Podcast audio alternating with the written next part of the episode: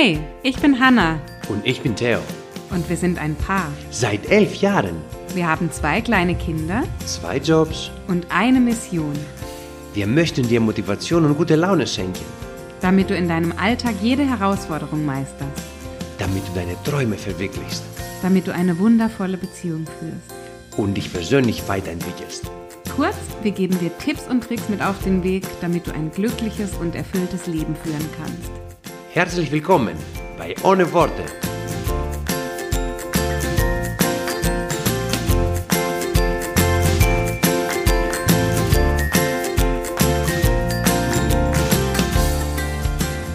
Herzlich willkommen zu einer neuen Folge von Ohne Worte. Herzlich willkommen, liebe Zuhörerinnen, liebe Zuhörer und vor allem herzlich willkommen, liebe Katrin. Hallo, wie schön, dass ich heute Morgen mit dir hier zusammensitzen kann. Wie schön, ich freue mich. Ich freue mich auch total auf dich, Katrin. Ich möchte den Zuhörerinnen und Zuhörern kurz erklären, wie ich dich gefunden habe. Das finde ich nämlich total spannend, was da heutzutage alles möglich ist. Ich habe vor ein paar Wochen durch die Zeitschrift I Am, das I Am Magazin von Laura Marlina Seiler geblättert und habe da drin eine Frau entdeckt, die Katrin, mit der ich gerade spreche. Und die hat mich irgendwie beeindruckt. Also das ist jetzt, ihr könnt euch das so vorstellen, eine Dreifachmama mit drei Jungs zu Hause, der kleinste noch ziemlich klein. Und diese Frau hat so einiges auf die Beine gestellt. Sie ist Meditationsleiterin, Hypnobirthing, Kursleiterin, zweifache Buchautorin, hat also im Jahr 2017 ihr erstes Buch geschrieben, Mama werden, Mama sein und hat jetzt im Jahr 2020, und um dieses Buch ging es auch in dem Artikel, das Buch herausgebracht, Meditation für Mamas, wie Entspannung im Alltag gelingt, auch ohne Zeit und Ruhe. Das hat mich ja schon mal total angesprochen. Und dann ganz insgesamt so dein Konzept, das, was du auf die Beine gestellt hast, hast in Hamburg ein Studio, wo du auch diese ganzen Dinge eben anderen Frauen mit auf den Weg gibst, hast mitgegründet das Gebärmütternetzwerk, wo es um die Themen Schwangerschaft geht, Geburt, Familie und aber eben auch Frau sein. Ne? Wichtiges Thema für uns Frauen. Und Du hast mich einfach beeindruckt, Katrin. Ich glaube, so kann ich es ganz mit einfachen Worten sagen. Und ich habe gedacht, wie wäre es, wenn ich einfach die Katrin frage, ob wir heute mal in diesem Podcast heute uns zusammentun und über dich sprechen, über deine Arbeit sprechen und ob du vielleicht uns Frauen und jetzt vielleicht auch im Speziellen uns Mamas so ein paar Tipps geben kannst. Und mit der Frage möchte ich heute auch einsteigen, Katrin wie macht man das alles? Also wie kann man drei Kinder haben, von denen, wie gesagt, das eine noch ganz klein ist, so tolle Beiträge leisten im eigenen Leben, also auch beruflich, privat und ja, in der Gesamtheit mit Büchern schreiben, mit Kursen leiten. Wie geht das alles zusammen? Vielleicht Ja, ich steigen wir ein. Als du das so erzählt hast, war ich auch gerade so, wow, das habe ich eigentlich alles jetzt in den letzten Jahren gemacht. Also krass, das fühlt sich wirklich ganz gut an, das auch mal so zu hören von jemand anderem, weil manchmal verliert man das, glaube ich, auch total aus dem Blick, was man alles so in die Welt bringt. Und ja, du sprichst es tatsächlich an, so als Dreifach-Mama mit einem Schulkind. Mittlerweile sind es tatsächlich zwei seit dem Sommer und noch mit einem ganz kleinen, der ist jetzt über ein bisschen mehr als ein Jahr. Ähm, es ist schon immer ordentlich was los. Und es ist eine arge Herausforderung, dann noch die eigenen Herzensprojekte so zu verfolgen. Und ich glaube, es bleibt wirklich nicht wahnsinnig viel Zeit und es hat, glaube ich, alles mit einer guten Organisation zu tun, dass man die Zeitfenster, die man halt dann auch hat, tatsächlich gut für sich nutzen kann. Aber was ich auch denke, was mich das Mama-Sein total gelehrt hat, ist, dass man sich die Zeiten selber nehmen muss. Gerade für sich selbst. Also es geht ja nicht nur um das Arbeiten und um das Verwirklichen von Herzensprojekten, sondern es geht ja tatsächlich auch darum, Zeit für sich selber zu haben, damit man in dem ganzen Universum Familie nicht völlig untergeht. Und am Anfang meiner Reise als Mama war das tatsächlich so, dass ich mir kaum Inseln für mich geschaffen habe. Und ich habe einfach an mir selber gemerkt, wie unglaublich unzufrieden ich dadurch geworden bin. Weil das bin ich einfach nicht. Ich glaube, es gibt auch Frauen, die gehen total in diesen Familiending auf und die brauchen das einfach vielleicht gar nicht so. Aber ich für mich habe gemerkt, wow, ich muss für mich selber sorgen. Ich muss für mich selbst eine gute Mutter sein, um für meine Kinder eine gute Mutter sein zu können. Mhm. Weil nur dann funktioniert dieses Familiengefüge auch irgendwie. Ich finde es total spannend, was du sagst. Vielleicht darf ich da mal eine Zeile oder zwei aus dem Interview vorlesen, die ich total ähm, ehrlich und, und wirklich fand. Ähm, du sagst, ich war generell sehr gut darin, mir Ausreden zurechtzulegen, warum ich es ausgerechnet heute nicht schaffe, zu meditieren, was jetzt in dem Fall. Dann habe ich mich doch mal genauer selbst beobachtet und mir ist aufgefallen, wie oft ich mein Handy nutze. Dafür war mein Alltag offenbar nicht so voll. Und ich glaube, da fühlt sich vielleicht jede Frau und jede Mama ein bisschen angesprochen. Am Handy sitzen wir doch das ein oder andere Mal, wenn wir uns so unseren Tag anschauen. Aber so richtig die Zeit, sich zu nehmen für sich selbst, wie du sagst, das muss man bewusst einplanen, sonst gibt sie einem keine. Ja, ich glaube auch, das ist auch immer das, was ich so sage. Da wird nie jemand die Zeit an der Tür klopfen und sagen, hallo, hier bin ich, jetzt nimm mich mal. Das wird nie vorkommen. Und deswegen ist es so wichtig, sich das anzugewöhnen. Ich glaube, das ist auch erstmal, am Anfang fällt einem das auch tatsächlich schwer.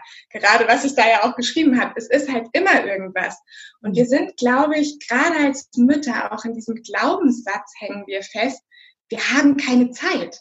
Ich weiß nicht, vielleicht denkst du das auch ganz oft. Ich denke es auch. Ich hatte ja heute keine Zeit am Tag, mich mal fünf Minuten hinzusetzen. Und dann aber wirklich mal zu schauen, was mache ich eigentlich den ganzen Tag? Und manchmal sitzt man ja wirklich am Handy und darum. Und dafür hat man Zeit. Und das mal unter die Lupe zu nehmen, diesen Glaubenssatz. Mhm. Und dann wird, glaube ich, auch die ein oder andere wirklich feststellen, ich habe eigentlich Zeit, ich nutze sie nur nicht. Mhm. Und dann bewusst zu entscheiden, jetzt nehme ich mir die Zeit für mich. Und mhm. ich bin es mir wert. Das ist auch, glaube ich, was, was man lernen muss. Diese Wertschätzung sich selber zu geben, sich Zeit für sich zu nehmen. Das ist ein so großes Geschenk, was man sich selber machen kann. Und meine Erfahrung ist es tatsächlich, es ist nicht so schwer. Mhm. Es ist nicht so schwer, wenn man sich bewusst dafür entscheidet und so ein ähm, inneres Commitment entwickelt, dann ist es nicht mehr schwer und dann hat man die Zeit. Und ich schreibe es ja auch in meinem Buch. Es sind manchmal nur die drei Minuten, die man dafür braucht, die einen zu sich selber führen mhm. und die einen viel zufriedener und gelassener machen, auch im Umgang mit den Kindern, die ja manchmal auch am Rad drehen. Äh, du sagst es, Katrin, manchmal sind es eben drei Minuten und nicht das, was wir vielleicht mal lesen, was wir mal hören. Es muss gleich eine halbe Stunde, eine Stunde oder mehrere Stunden sogar sein. Es kann manchmal wirklich so eine kleine Pause sein. Bevor wir jetzt gleich auf diese kleine Pause eingehen und uns überlegen, wie können wir die gestalten, was haben wir da für Möglichkeiten, magst du uns ein bisschen in deine Geschichte mitnehmen, warum du dich heute überhaupt mit diesen Themen beschäftigst und warum, äh, du bist, glaube ich, studierte Biologin, wenn ich das richtig gelesen habe. Wie kommt eine Biologin dazu, sich plötzlich mit den Themen Geburt, Mama sein, Frau sein auseinanderzusetzen? Mhm. Ich glaube, so als Biologin hatte ich das auch schon immer in mir, dass mich genau diese Prozesse total fasziniert haben, weil wow, Und als ich schwanger war, diese, einfach dieses, äh, da wächst ein Leben in mir heran und ich kann Leben schenken. Das war für mich so äh, ein einschneidendes Erlebnis, quasi diese Natur am eigenen Körper halt zu erleben und diese Verwandlung ja auch. Das ist einfach unglaublich, finde ich. Und ähm, ich habe diese Schwangerschaft total genossen und habe mich auch total sicher gefühlt und wusste auch in mir drinnen, dass ich diese Geburt schaffe. Und dann kam ziemlich viel einfach total anders, als ich mir das erhofft hatte. Also ich bin da in Interventionen reingerutscht und am Schluss kam mein Größter auch mit der Sauglocke und das hat mich wirklich traumatisiert zurückgelassen, weil ich unter der Geburt diese Selbstbestimmung verloren hatte. Damals wusste ich das alles überhaupt noch gar nicht. Was ist überhaupt Selbstbestimmung? Und das waren Sachen, mit denen hatte ich mich noch nie beschäftigt und habe es aber am eigenen Leib dann auch erfahren, wie es ist, wenn einem wirklich die Selbstbestimmung genommen wird und wenn man da so reinrutscht und sich so ausgeliefert fühlt. Und ich glaube auch tatsächlich, dass ähm, mein Großer davon sehr viel mitgenommen hat, weil an dem Punkt, wo ich jetzt heute stehe, bin ich fest davon überzeugt, dass es eben einen riesengroßen Unterschied macht, wie wir geboren werden. Und ähm, nicht nur ich habe viel daran gearbeitet, dieses Geburtstrauma ja aufzuarbeiten, sondern ich habe auch mit ihm daran zusammengearbeitet. Und so bin ich eigentlich darauf gekommen, weil als ich dann das zweite Mal schwanger war, dachte ich mir, Mensch, das muss irgendwie anders gehen. Die Natur hat uns doch dafür gemacht, uns gerade uns Frauen, dass wir eben Kinder auf die Welt bringen können. Es ist natürlich vollkommen klar, dass das Arbeit ist, weil da kommt ja ein Kind aus einem raus. Aber ich war fest davon überzeugt, dass es anders gehen kann als das, was ich unter der ersten Geburt erlebt hatte.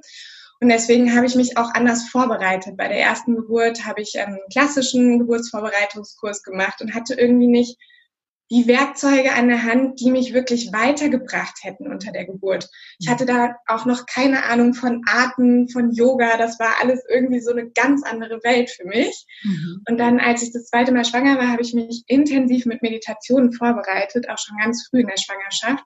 So ist ja auch das erste Buch entstanden, ähm, Meditationen für Mamas, ähm, Mama werden, Mama sein, beschäftigt sich ja genau damit, auch eine Bindung zum Baby aufzubauen, in den Körper reinzuspüren, Vertrauen zu schöpfen, ganz wichtig, seiner Intuition zu folgen. Das sind so alles Begriffe, die waren damals für mich noch sehr wortleer. Und ich habe die erst mit Inhalt für mich füllen müssen. Ich glaube, das geht vielleicht der ein oder anderen auch so, dass wenn man damit anfängt, man sich zuerst denkt, boah, was ist das eigentlich alles für ein komischer Kram?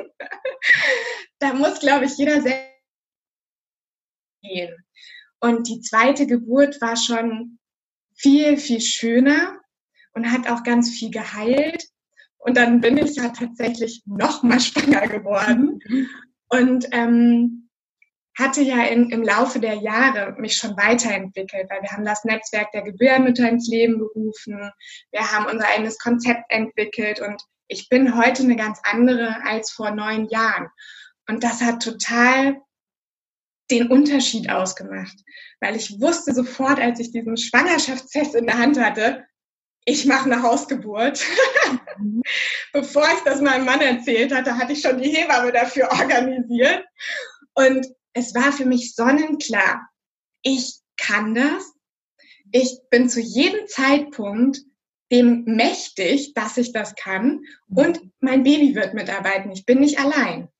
Und ich habe dieses Baby hier im Wohnzimmer auf die Welt gebracht und es war ein Fest der Liebe. Es war wirklich, ich habe das gefeiert ohne Ende und ich war so verbunden mit meinem Baby, mit meinem Körper das ist das Krasseste, was mir jemals passiert ist, diese Geburten der Kinder und auch auf so unterschiedliche Weise. Und ich bin total dankbar, dass die auch so unterschiedlich waren, weil es ist alles ein Prozess. Ich bewerte das auch nicht, dass jetzt die Hausgeburt irgendwie besser oder schöner oder was auch immer wie war. Mhm. Die waren halt alle anders und es hatte alles seinen Sinn. Es gehört alles zu meinem Leben dazu. Aber ich weiß jetzt, ich habe meinen Glauben, den ich vorher hatte, dass Geburt schön sein kann, mhm.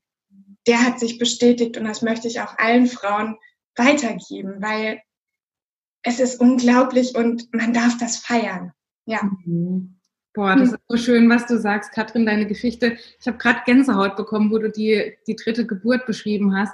Und was ich so schön finde, ist, dass du sagst, die eine war nicht besser als die andere. Ich konnte von allen Geburten für mich etwas lernen und eine gewisse Dankbarkeit entwickeln. Und das, wenn ich das einfach mal auf meine Geburten übertragen darf, ich habe meine Tochter per Kaiserschnitt auf die Welt gebracht, also vor ja, etwas über fünf Jahren und habe ein ähnliches Gefühl, glaube ich, wie du es gerade beschrieben hast, bei der Geburt gehabt. So diese, ich habe diese Selbstbestimmtheit komplett abgegeben. Also selbst etwas entscheiden zu können, selbst mitdenken zu können, das konnte ich im Rahmen dieser Geburt überhaupt nicht. Die hat sich wahnsinnig in die Länge gezogen, ging, glaube ich, über 30 Stunden. Ich lag in den Wehen, überfüllte Kreissäle, keine Hebammen zur Verfügung, die sich um mich kümmern konnten. Ich hatte keine Erfahrung mit Geburten, hatte eben auch so einen Standard-Geburtsvorbereitungskurs gemacht und wusste letztlich gar nichts. Ich hatte noch kein Yoga gemacht. Ich wusste nicht, was Atemtechniken sind, ähm, bis auf das bisschen, was ich mitbekommen habe. Und war dann in der Situation, wo, wie gesagt, die Ärzte nicht da waren, die Hebammen nicht da waren, einfach weil es so überfüllt war, habe ich diese Selbstbestimmung komplett abgeben müssen. Ähm, ich hatte dann eine PDA gewollt, das hat nicht funktioniert, dann war kein Arzt da, der die legen konnte, dann ähm, wurde mir übel, dann musste ich mich die ganze Zeit übergeben und hinterher hat es dann gehießen, wir kommen nicht weiter, es ist auch niemand da, wir machen jetzt einen Kaiserschnitt. Und das war für mich in dem Moment furchtbar, diese, diese Nachricht erstmal zu hören, weil ich gedacht habe, ich kann das aber doch, warum muss das jetzt so sein?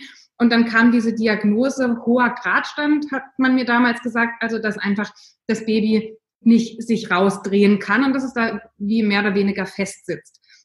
Und diese Erfahrung, die hat mich sehr positiv geprägt. Also obwohl sie im ersten Moment vielleicht ein bisschen ähm, so diese ein bisschen eine Wut in mir hervorgerufen hat und diese Unzufriedenheit, ist sie jetzt rückblickend für mich etwas, wo ich eine massive Dankbarkeit spüre. Zum einen, dass überhaupt die medizinischen Mittel heutzutage gibt, einen Kaiserschnitt durchführen zu können, weil das, was man mir hinterher gesagt hat, ist, dass mit dieser Diagnose in Anführungszeichen des hohen Gradstandes in anderen Ländern weder die Mutter noch das Kind eine Überlebenschance hat, weil das Kind einfach nicht rauskommt und oftmals sterben sowohl die Mutter als auch das Kind. Ne, in Ländern, wo eben die medizinische Versorgung nicht so fortgeschritten ist.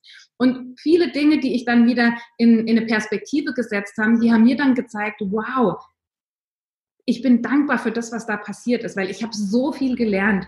Und ähnlich wie bei dir habe ich mich dann auch auf die nächste Geburt anders vorbereitet und habe gesagt, ich kann nicht meine gesamte Verantwortung an Ärzte und Hebammen abgeben und kann es dem Zufall überlassen, ob gerade der Kreißsaal voll ist oder nicht. Ich kann selber auch was dafür tun, dass die Geburt so verläuft, wie ich es mir vorstelle.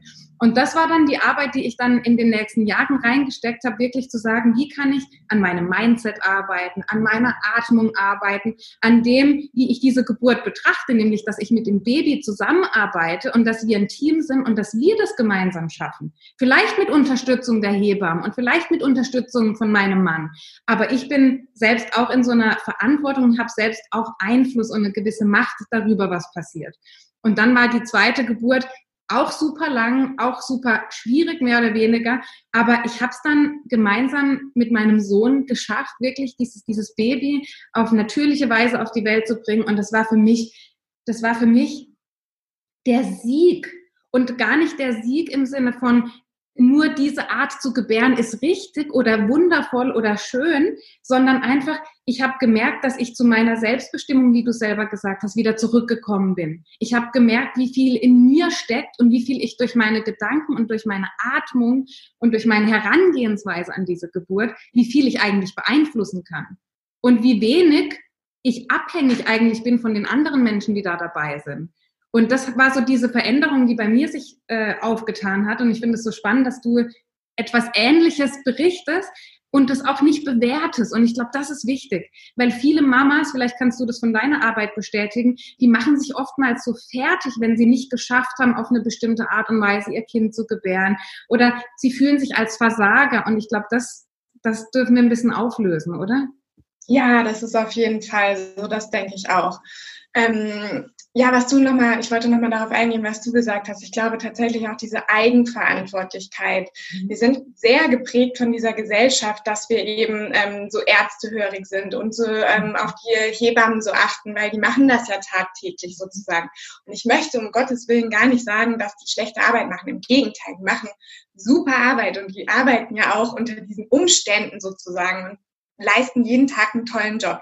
Aber diese Eigenverantwortung damit auch da reinzugehen und ähm, was du auch sagtest, dieses positive Mindset, das kann einem halt keiner nehmen. Ja. Du kannst das für dich kreieren in deinem Inneren und da komme im Außen was wolle, sei es ein überfüllter Kreissaal oder eine Hebamme, die einem vielleicht gerade nicht zusagt oder, oder, oder. Ich meine, Geburt ist immer, da kommen so viele Sachen zusammen, die man nicht vorhersehen kann.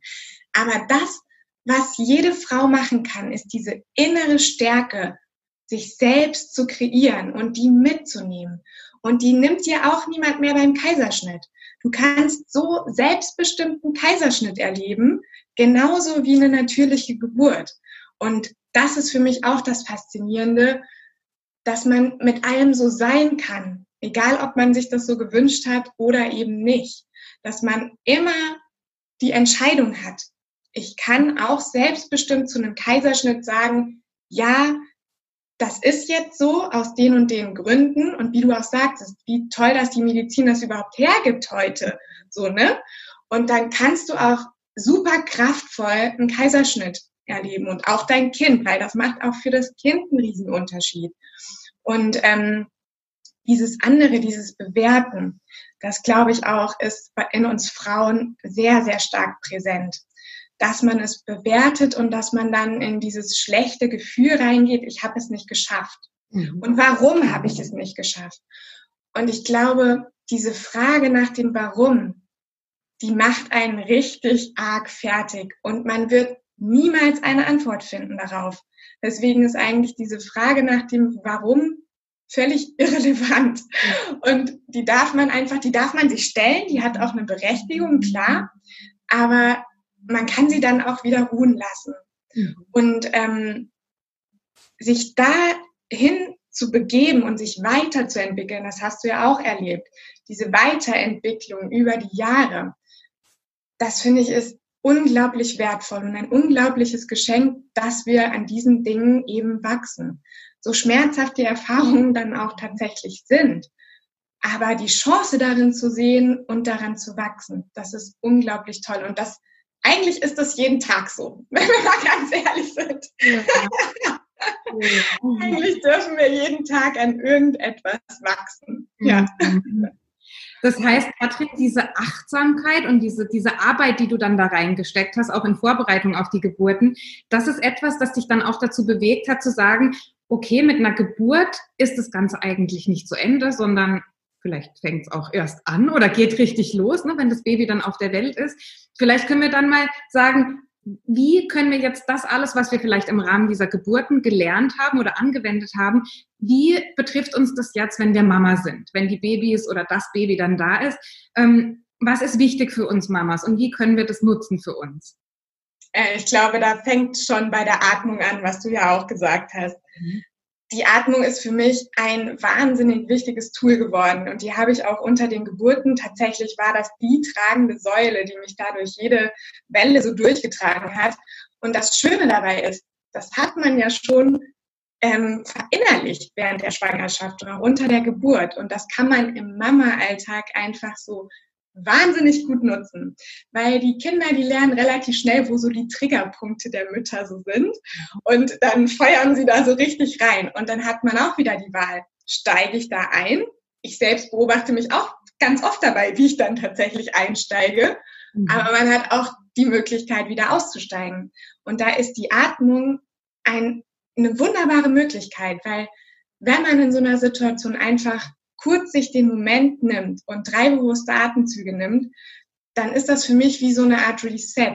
Dann kann ich wieder von vorne anfangen. Dann steige ich nämlich in dem Moment aus und kann dann wieder gucken, hat ein ganz anderes ein ganz anderes Blickfeld wieder und kann gucken, was ist denn jetzt eigentlich bei meinem Kind gerade dran und was passiert da eigentlich gerade mit uns und habe dann wieder andere Möglichkeiten, auf zum Beispiel eine Streitsituation zu reagieren. Und genauso ist das, wenn man ein Baby hat. Ich weiß noch ganz genau, was für ein krasses Thema Schlaf für mich war. Mhm. Ich bin damit auch aufgewachsen, dass Schlaf immer sehr präsent bei mir war. Und ich war fix und fertig. Ich war so übermüdet und selbst da stelle ich fest, habe ich die Wahl. Ich kann den ganzen Tag rumlaufen und sagen, ich habe nur drei Stunden geschlafen und jedes Mal war er irgendwie jede Stunde wach und ich musste stillen und ich kann nicht mehr. Kann ich machen. Dann habe ich wahrscheinlich einen nicht so ganz so angenehmen Tag, weil ich mich immer nur müde fühle. Und ich kann mich genauso gut sagen, ja, aber ich habe wenig geschlafen, das ist jetzt so, aber ich schaffe meinen Tag immer. Und dieser eine Satz hat mir zum Beispiel auch total geholfen, weil ich habe es immer geschafft. Und das geht dir wahrscheinlich genauso. Ich bin durch jeden Tag durchgekommen, auch mit wenig Schlaf. Und dann war die nächste Nacht vielleicht auch wieder besser und ich habe mich wieder mehr erholt. Also auch da immer zu gucken, welche Wahl habe ich überhaupt? Und es ist meine Entscheidung. Ich kann es entscheiden, wie ich mich fühle. Und das ist, glaube ich, ein Trick, den man in seinem Alltag so oft anwenden kann und der auch lebbar ist. Mhm. Ähm, ich weiß zum Beispiel, ganz viele sagen dann immer, oh, ich krieg das einfach nicht hin, so in meinem ganzen Alltag. Aber man hat die Wahl und das finde ich ist das Schöne und das ist lebbar. Und auch die drei Minuten, von der wir schon gesprochen haben. Ich habe auch keine Stunde Zeit und kann mich in mein schönes Zimmer setzen und keiner stört mich und ich meditiere eine Stunde. wird nicht funktionieren. Deswegen muss ich gucken, wie kann ich in meinem Alltag diese Ruheinseln für mich schaffen und wie ist es auch realistisch. Und wenn es nur drei Minuten sind, dann sind es die drei Minuten wunderbar. Also auch von dieser Erwartungshaltung runterzukommen. Nur wenn ich eine Stunde für mich Zeit habe, dann habe ich auch Zeit. Weißt du, was ich meine? Also da auch wieder zu gucken, wie wird es für mich lebbar? Und wir haben alle unterschiedliche Settings. Aber es gibt auch so viele Arten der Meditation, wie es Menschen auf der Welt gibt. Und du wirst deine finden. Wenn es nicht meine Art ist, das ist okay. Dann finde deine. Aber geh los. Und ich glaube, dieser Punkt ist auch sowas, dieses Losgehen. Mhm. Einfach loszugehen und dann zu gucken, was verändert sich im Familiengefüge. Das stelle ich nämlich auch immer wieder fest. Wenn ich gestresst bin, sind ja alle gestresst. Mhm. Und das macht einen riesen Unterschied, wie man selber aufgestellt ist. Und das ist auch das Spannende. Und ähm, ja, bin ich jetzt von der Frage abgeschweift? Ich weiß Nein, es nicht. Du hast beantwortet. Ich, ich möchte einfach noch ergänzen, du hast vorhin gesagt, man hat die Wahl. Und ich glaube, dass viele Mamas dann sagen, na ja, die Kinder, die, ich, ich kann ja nicht beeinflussen, wie die Kinder durchschlafen oder wann sie wach werden oder wie anstrengend sie gerade sind oder ob sie gerade in der Trotzphase sind. Nein, also ich glaube, das ist nicht das, was du meinst. Die äußeren Umstände können wir natürlich wenig beeinflussen, aber wir können beeinflussen, wie wir auf Menschen zugehen, wie wir denken, wie wir fühlen als Konsequenz von unserem Denken und was wir für uns tun. Das haben wir in der Hand und das vergessen wir, glaube ich, oft, weil wir uns von dem, was im Außen passiert, so einnehmen lassen. So, wir, wir tun dann so und das ist auch gar nicht vorwurfsvoll gesagt. Ich glaube, wir beide haben uns genau in der Situation auch befunden. Wir tun dann so, als würde uns das alles überwältigen und als hätten wir gar keinen Einfluss mehr auf, auf unser Wohlbefinden. Und da finde ich es halt schön, dass du sagst, ähm, es sind manchmal ein paar Minuten. Und das kann auch funktionieren, wenn man ein Kind, zwei, drei, wie viele Kinder auch immer zu Hause hat und einen Partner und einen Job und viel zu tun im Alltag. Es sind nicht diese stundenlangen Meditationen. Das können kurze Momente sein. Ähm, du sagst, wenn bei euch sich solche Streitsituationen auftun oder so die Stimmung so ein bisschen kocht, dann nutzt du die Atmung, um einfach so ein bisschen runterzukommen. Sagst du dir in dem Moment innerlich etwas oder sind es wirklich einfach diese paar Atemzüge, die du dann nimmst, die, ähm, die dich dazu bringen, ein bisschen runterzukommen? Also manchmal gehe ich auch einfach nur ganz kurz aus dem Raum raus, weil ähm, das sind dann auch so Momente, wo meine Jungs erstmal so irritiert sind. Äh, was macht sie jetzt da eigentlich? Wieso geht sie jetzt einfach raus? Die kommen dann auch hinterher, sind da sehr vehement. Und ähm, tatsächlich reicht mir das dann einfach aus und ich nehme die dann einfach in den Arm oder ich mache irgendwas Überraschendes. Entweder ich nehme sie in den Arm oder wir fangen dann richtig an zu kämpfen, weil ich so merke, wow, die sind jetzt wirklich gerade so richtig und brauchen erstmal so was Körperliches. Und dadurch ähm, entsteht so eine Entspannung einfach. Manchmal, ähm, es kommt auch so ein bisschen drauf an, es ist eine Übungssache, ob man sich dann auch zum Beispiel eine Affirmation sagen kann. Mhm. Ich sage mir dann zum Beispiel, ich nehme meine Herausforderung mit einem Lächeln an. Das mhm. klebt auch bei mir an der Wand. Von daher, das ist auch ein super Tipp, den ich geben kann. Also, dass man sich in der Wohnung an so Orten, wo man oft hinguckt, dass man sich da Sachen aufhängt, die einem Kraft geben. Also so eine Affirmation zum Beispiel. Ich habe ganz viele davon hier so hängen und die wechsle ich dann auch ab und zu, weil das Gehirn gewöhnt sich ja dann auch daran, dass da was hängt und dann denkt man doch wieder nicht mehr dran. Und ähm, diese Affirmationen geben mir dann auch ganz viel, dass ich da aussteigen kann. Und ich weiß, es ist eine Herausforderung und bei mir klappt das auch nicht immer. Das können sogar meine Nachbarn ja.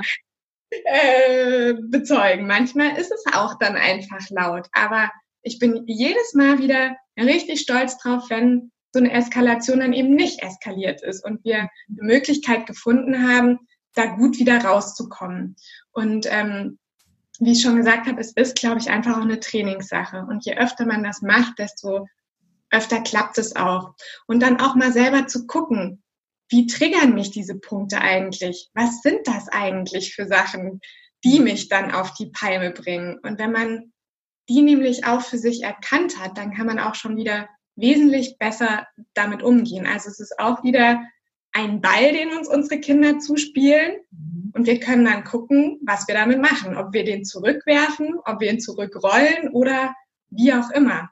der Ball liegt dann bei uns und auch da haben wir wieder die Entscheidung. Und das finde ich das Spannende. Man mhm. kehrt immer wieder darauf zurück, dass man die Entscheidung sozusagen hat. Mhm. Und ähm, es ist, was ich noch sagen kann, ist, dass es einfach wirklich lebbar ist.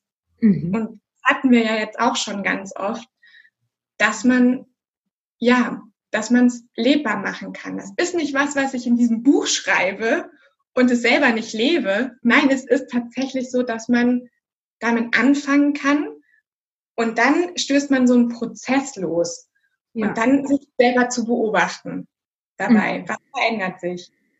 Ja. Total spannend. Also das, was du ja letztlich machst, und ich spreche das deshalb an, weil wir das in unserem Podcast immer wieder sagen, an verschiedenen Beispielen. Katrin ist dann, und wir alle sind das, wenn wir mit unseren Kindern zusammen sind und es kommt irgendeine Situation hoch, wo die Stimmung droht zu kippen, da sind wir alle in unserem Muster drin, in unserem Verhaltensmuster, ja. Und das, was Katrin in dem Moment macht, in, in der Form von Atmung zum Beispiel, oder auch in der Form, dass du den Raum verlässt, also dass du dich körperlich bewegst oder aber auch, dass ihr beginnt zu kämpfen oder dass ihr was Witziges macht. Das Einzige, was du letztlich damit tust, ist dieses Muster zu unterbrechen. Also irgendwo an einem bestimmten Punkt zu sagen, okay, ich merke jetzt, ich werde getriggert, so hast du es gerade gesagt. Da ist jetzt irgendwas, das droht mich auf die Palme zu bringen, was das Natürlichste der Welt ist, gerade mit Kindern. Ja, an dem Punkt zu sagen, ich gehe jetzt in so eine Beobachterrolle mal rein. Ne? Wenn jetzt die Hörerinnen und Hörer sagen, ich möchte mal damit anfangen, ich möchte es auch umsetzen, kann ich zumindest nur empfehlen, einfach mal so zum Beobachter deiner Gedanken zu werden und zum Beobachter zum einen, in welchen Situationen werde ich so getriggert? Also was sind so Momente, die mich irgendwie aus der Haut fahren lassen? Und dann in den Momenten immer wieder das Muster zu unterbrechen auf deine Art und Weise, je nachdem, was für dich gerade passt. Vielleicht ist es, dass du den Raum verlässt. Vielleicht sind es ein paar Atemzüge. Vielleicht ist es die Affirmation, die bei dir am Spiegel oder am Kühlschrank hängt, die du dir innerlich in dem Moment sagst. Vielleicht ist es, dass du irgendeinen Witz machst oder irgendwie versuchst, die Situation einfach was komplett anderes zu machen und so ein bisschen so diesen, hä, was macht die Mama jetzt? So diesen Moment irgendwie auszulösen. Ich glaube, das können sinnvolle Dinge sein, die wir in den Momenten tun können. Ähm, Katrin, was können denn Familien vielleicht auch zusammen machen? Also was ist so ähm, etwas, das wir vielleicht mit unserem Mann zusammen oder mit Kindern, was können wir als Familie gemeinsam tun, um diese Momente der Achtsamkeit, des Reflektierens, des Beobachtens, um so ein bisschen mehr Bewusstheit in unseren Alltag zu bekommen? Gibt es da was, was ihr als Familie macht, was du empfehlen kannst? Ich bin ein totaler Fan von einem Abendritual. Mhm. Und ähm, das hat auch damit so ein bisschen zu tun, dass ähm, mein Großer immer sehr auf diese negativen Sachen schaut, die am Tag passiert sind. Und wir nehmen uns einfach am Abend, bevor die ins Bett gehen, einen Moment Zeit und ich frage sie einfach, sag eine Sache, für die du heute dankbar bist oder die gut geklappt hat für dich. Mhm. Und das fällt denen manchmal gar nicht einfach. Und manchmal fällt ihnen ganz einfach. Also es kommt auch wirklich immer so drauf an, da merkt man schon, wie, wie sind die überhaupt so drauf? Was, was passiert in deren Köpfen? Die verarbeiten ja auch so einen krassen Tag einfach. Und ähm, da nochmal ins Gespräch zu gehen, zu gucken, wie war mein Tag überhaupt? Da dürfen auch schlechte Sachen kommen. Aber dann am Schluss den Kreis zu schließen und sie wieder abzuholen mit einem positiven Gefühl, den Tag zu verlassen und sich in den Schlaf zu verabschieden. Das finde ich unglaublich wertvoll. Und das ist auch für die Jungs total toll. Einfach nochmal einen bewussten Moment mit Mama zu sein, wo sie eben nicht die Spülmaschine ausräumt oder die Wäsche aufhängt oder irgendwas anderes macht, sondern da bin ich richtig präsent. Und das finde ich auch in anderen Momenten sehr wichtig, diese komplette Präsentheit mal zu haben und sich dafür bewusst Zeit zu schaffen, sei es letzten Endes nur in so einem Abendritual, das kann man natürlich aber auch in jedem anderen Moment am Tag machen. Sich einfach diesen achtsamen Moment zu gönnen und da reinzugehen mit denen, Mensch, für was bist du dankbar? Und das, glaube ich, macht ganz viel auch bei den Kindern. So eine Dankbarkeit zu etablieren, die Gedanken auf was Positives zu richten und ähm, das macht auch unglaublich Spaß. für mhm. was die manchmal dankbar sind. Das ist einfach total, total schön und berührend, was da dann manchmal am Abend so hochkommt. Und ähm, das finde ich ist was, was ich von mir aus sagen kann, klappt immer super und machen wir auch jeden Abend. Und dann ist es natürlich auch so, du kannst ja auch mit denen zusammen meditieren. Da spricht ja zum Beispiel auch überhaupt nichts dagegen, sich da mit Kindern hinzusetzen und das gemeinsam zu zelebrieren. Und ähm, ich bin auch ein ganz großer Fan von Berührung. Mhm. Ich finde, wir berühren uns viel zu wenig in dieser Gesellschaft, jetzt zu Corona-Zeiten ja noch weniger als vorher schon. Mhm. Und ich habe so ein ähm, Ritual mit den Kindern, das nennt sich Katzenwäsche. Das ist auch in meinem Buch drinne.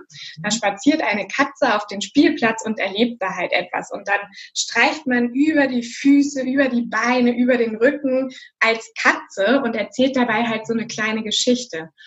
Und das lieben meine Kinder. Und die sitzen dann da und ich denke manchmal, so, gleich ist der Moment, wo sie anfangen zu schnurren, weil es ist einfach so schön. Die sind bewegungslos und genießen diese Berührung und die fordern das auch richtig ein. Also die fragen dann auch immer, wann machen wir mal wieder Katzenwäsche? Und ähm, das ist auch etwas, was unglaublich wertvoll ist, was ich jeder Mama und jedem Papa ans Herz legen kann, in die Berührung zu gehen. Ja. Oh, wie genau. schön. Du hast jetzt, äh, vielleicht können wir gerade noch ein bisschen über dein Buch sprechen. Du hast gerade schon das Thema Meditation angesprochen und jetzt überraschend für mich, wir können auch mit Kindern meditieren. Wie geht da, oder ich frage nicht, wie geht das, aber vielleicht müssen wir uns von manchen Vorurteilen ein bisschen verabschieden. Gerade so, Meditation muss immer riesig lang sein. Meditation geht nur in einem stillen kleinen Kämmerchen, wo völlig äh, geräuscharm ist. Ähm, was gibt es da vielleicht für Vorurteile und wie können wir das wäre auch noch für mich wichtig und vielleicht auch für alle, die zuhören. Wie können wir da ähm, starten? Also was ist so ein Tipp vielleicht von dir, dass wir einfach da mal in diese Praxis reinfinden können? Ja, ich habe das ja vorhin auch schon gesagt, dass es so viele Meditationsweisen gibt, wie es Menschen auf der Welt gibt. Also da gibt es auch wieder kein richtig und kein falsch. Als ich mit dem Meditieren angefangen habe, da hat mir auch eine gesagt, so und so hast du das zu machen. Du stehst morgens früh auf und fällst auf deine Yogamatte und meditierst erstmal eine halbe Stunde. Das hat für mich einfach nicht funktioniert, weil ich bin einfach eine Langschläferin und ich kann das nicht umsetzen. Und von daher mein Tipp erstmal zu gucken, wann ist für mich ein gutes Zeitfenster? Wann kann ich das überhaupt in meinen Alltag ähm, etablieren? Und dann dabei auch zu bleiben. Also schon so, ähm, man sagt ja, 40 Tage braucht man, bis man eine Gewohnheit etabliert hat. Und so lange auch dabei zu bleiben und mal zu schauen, diesen inneren Schweinhund wirklich zu überwinden und zu sagen, ich mache das jetzt jeden Tag 40 Tage lang und dann schaue ich, wie es mir damit geht. Und meine Erfahrung war tatsächlich, dass ich diesen inneren Schweinehund irgendwann gar nicht mehr hatte, weil es mir einfach so unglaublich gut getan hat und weil ich da so einen Mehrwert rausgezogen habe. Und so ist es halt bis heute geblieben. Also wenn ich irgendwie einen Tag lang mal kein Yoga mache oder nicht meditiere, dann fehlt mir irgendwie was unglaublich. Und dann hole ich es mir halt wieder in mein Leben. Und es ist, es beschreibe ich auch im Buch so ein bisschen wie das Zähneputzen, weil das machen wir ja auch ohne es zu hinterfragen. Und genauso ist das mit Achtsamkeit, mit Meditation, mit Yoga. Es ist einfach so ein Zähneputzen für die Seele. Mhm. Und ähm, wenn man das für sich etabliert hat, dann ist es auch nicht mehr schwer, weil man eben diesen Mehrwert findet. Und ähm, ich habe gerade gestern Yoga gemacht und dann kam diese ganze Horde von Jungs rein und dann kann ich auch wieder sagen, oh nee, jetzt kommen die und ich hatte doch hier gerade mal meine zehn Minuten für mich erkämpft. Habe ich auch kurz überlegt, ob ich das so mache. Und dann habe ich mir gedacht, hm, nö, warum eigentlich? Und dann haben wir auf einer Yogamatte habe ich eine Kinder-Yoga-Sequenz angemacht und wir haben auf einer Yogamatte zu dritt gesessen mhm. und haben uns schlapp gelacht. Es war so witzig einfach. Natürlich hatte das dann irgendwann mit Yoga nichts mehr zu tun, aber es war einfach trotzdem irgendwie Yoga für die Seele. Also das ist, glaube ich, auch das, was du ansprichst, diese, ja, diese Vorurteile mhm. loszulassen. Das Meditation hat ja immer so einen Touch irgendwie. Und da einfach mal die Schublade zuzumachen und eine neue aufzumachen und einfach mal für sich neugierig zu sein, was passiert da überhaupt mit mir, wenn ich meditiere, wenn ich Yoga mache. Und ähm, das ist einfach unglaublich spannend und es funktioniert tatsächlich auch mit Kindern und man hat immer Freude. Das, was wir vielleicht auch festhalten können, Katrin, was spannend ist, ist, dass unsere Kinder uns ja im Alltag die ganze Zeit beobachten, ob sie wollen oder nicht. Ne? Also wir sind für unsere Kinder ein Vorbild. Und wenn die Kinder genau das wahrnehmen an uns, nämlich dass wir in solchen Situationen wie vorhin beschrieben, den Raum verlassen oder tiefe Atemzüge nehmen oder uns Zeit nehmen für uns selbst, um Yoga zu machen, um zu meditieren, das sind ja alles Dinge, die unsere Kinder mitbekommen. Das heißt, sie nehmen ja ganz bewusst wahr, wie die Mama sich verhält, was für Techniken sie nutzt in bestimmten Situationen, dass sie sich Zeit für sich selbst nimmt, um, um die Seele kümmert, um den Körper kümmert. Ich glaube, das dürfen wir dabei nicht vergessen, dass klar, wir machen vieles für uns selbst und das sind Techniken, die wir selbst anwenden, aber wir werden ja auch den ganzen Tag beobachtet dabei. Und das ist natürlich ein schöner Nebeneffekt, wenn wir das mal so festhalten können, dass unsere Kinder davon lernen und vielleicht selbst irgendwann das Interesse dafür entwickeln, sich körperlich zu bewegen, sich um die Gedanken zu kümmern, diese Dankbarkeitspraxis zu üben. Ich glaube, das ist etwas, was einfach da dazu kommt. Katrin, ich würde gerne noch über deinen Online-Kurs sprechen, denn den gibt's noch gar nicht so lange und ich finde ihn aber super spannend. Magst du uns noch erzählen, wie man daran teilnehmen kann, was der beinhaltet, was du oder glaube ich ihr sogar euch dabei überlegt habt? Ja, genau. Wir sind ja zwei von den Gebärmüttern. Das ist die Inken und das bin ich. Und auch total spannend, wie wir uns gefunden haben übrigens. Weil ähm, ich war ja vor ein paar Jahren noch im Kindergarten tätig als Biologin und habe dann aber irgendwann auch gesagt, nee, jetzt gehe ich richtig los und mache mich selbstständig aus der Teilselbstständigkeit und starte jetzt richtig durch. Und genau in dem Moment kam Inken in mein Leben. Und dann haben wir uns echt sofort so verstanden und es war völlig klar, wir machen zusammen irgendwas, was Geburt, Schwangerschaft und das Frausein verändert in der Gesellschaft. Also das ist unsere Vision. Wir wollen einfach, dass Frauen schöne Geburten haben, dass sie in ihre Kraft kommen, dass sie sich gegenseitig unterstützen. Das ist ein absoluter Traum von uns und deswegen sind wir losgegangen, haben die Gebärmütter gegründet und jetzt seit ungefähr vier Wochen, glaube ich, haben wir diesen wunderbaren Online-Kurs, der ein Geburtsvorbereitungskurs ist. Aber es ist schon ein besonderer Geburtsvorbereitungskurs, weil er zielt tatsächlich auch darauf, sich mental vorzubereiten. Also das, was wir halt alles jetzt schon erörtert hatten, ein positives Mindset zu etablieren, sich frei zu machen von den Gedanken, die wir ja seit Kinder in uns tragen. Geburt muss schmerzhaft sein. Da muss Frau halt so durch. Das wird furchtbar, dass man sich davon befreit und anstatt dessen eine Idee entwickelt, wie es sonst auch sein kann. Und zwar wunderbar, kraftvoll, selbstbestimmt, intuitiv. Und dieser Geburtsvorbereitungskurs, der nutzt diese ganzen Techniken. Also wir stellen da Entspannungstechniken vor. Wie kann auch der Partner helfen? Also auch ganz, ganz wichtig, dass man sich als Team versteht und auch nicht nur mit dem Baby mit der Geburtsbegleitung, sondern auch mit den Leuten, die einen begleiten. Dass man da mit einer positiven Einstellung reingeht, dass auch die alle eine gute Geburt für einen wollen. Und ähm, wir arbeiten mit Hypnose, wir arbeiten mit Atemtechniken und wir arbeiten auch mit ganz vielen kreativen Aspekten, also dass du deine Affirmationskarten selber herstellen kannst, dass du ähm, ins Tun kommst und auch wirklich dann deine ganze Wohnung damit gestalten kannst und dich daran erinnerst. Jeden Tag. Und wir haben auch ganz viele Selbstcoaching-Aspekte, also dass du untersuchen kannst, mit welchen Glaubenssätzen bin ich eigentlich aufgewachsen? Warum stehe ich an dem Punkt, wo ich heute stehe? Wie denke ich über Geburt? Und ähm, aber auch sich die eigene Kreation zu ermöglichen.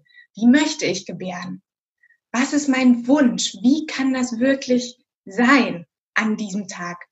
Und gleichzeitig offen zu bleiben, offen zu bleiben für das, was an dem Tag auf einen wartet, so dass man, wie wir das ja auch schon sagten, auch bei irgendwelchen Sachen, die ich mir eben nicht wünsche, gut damit sein kann. Mhm. Und das ist, glaube ich, so ein ganz umfangreiches Konzept, ähm, was wir auch noch in Live-Calls begleiten, so dass sich die Schwangeren eben auch untereinander kennenlernen und supporten können, weil wir wissen halt auch aus Erfahrung, dass online ja nicht für jeden was ist.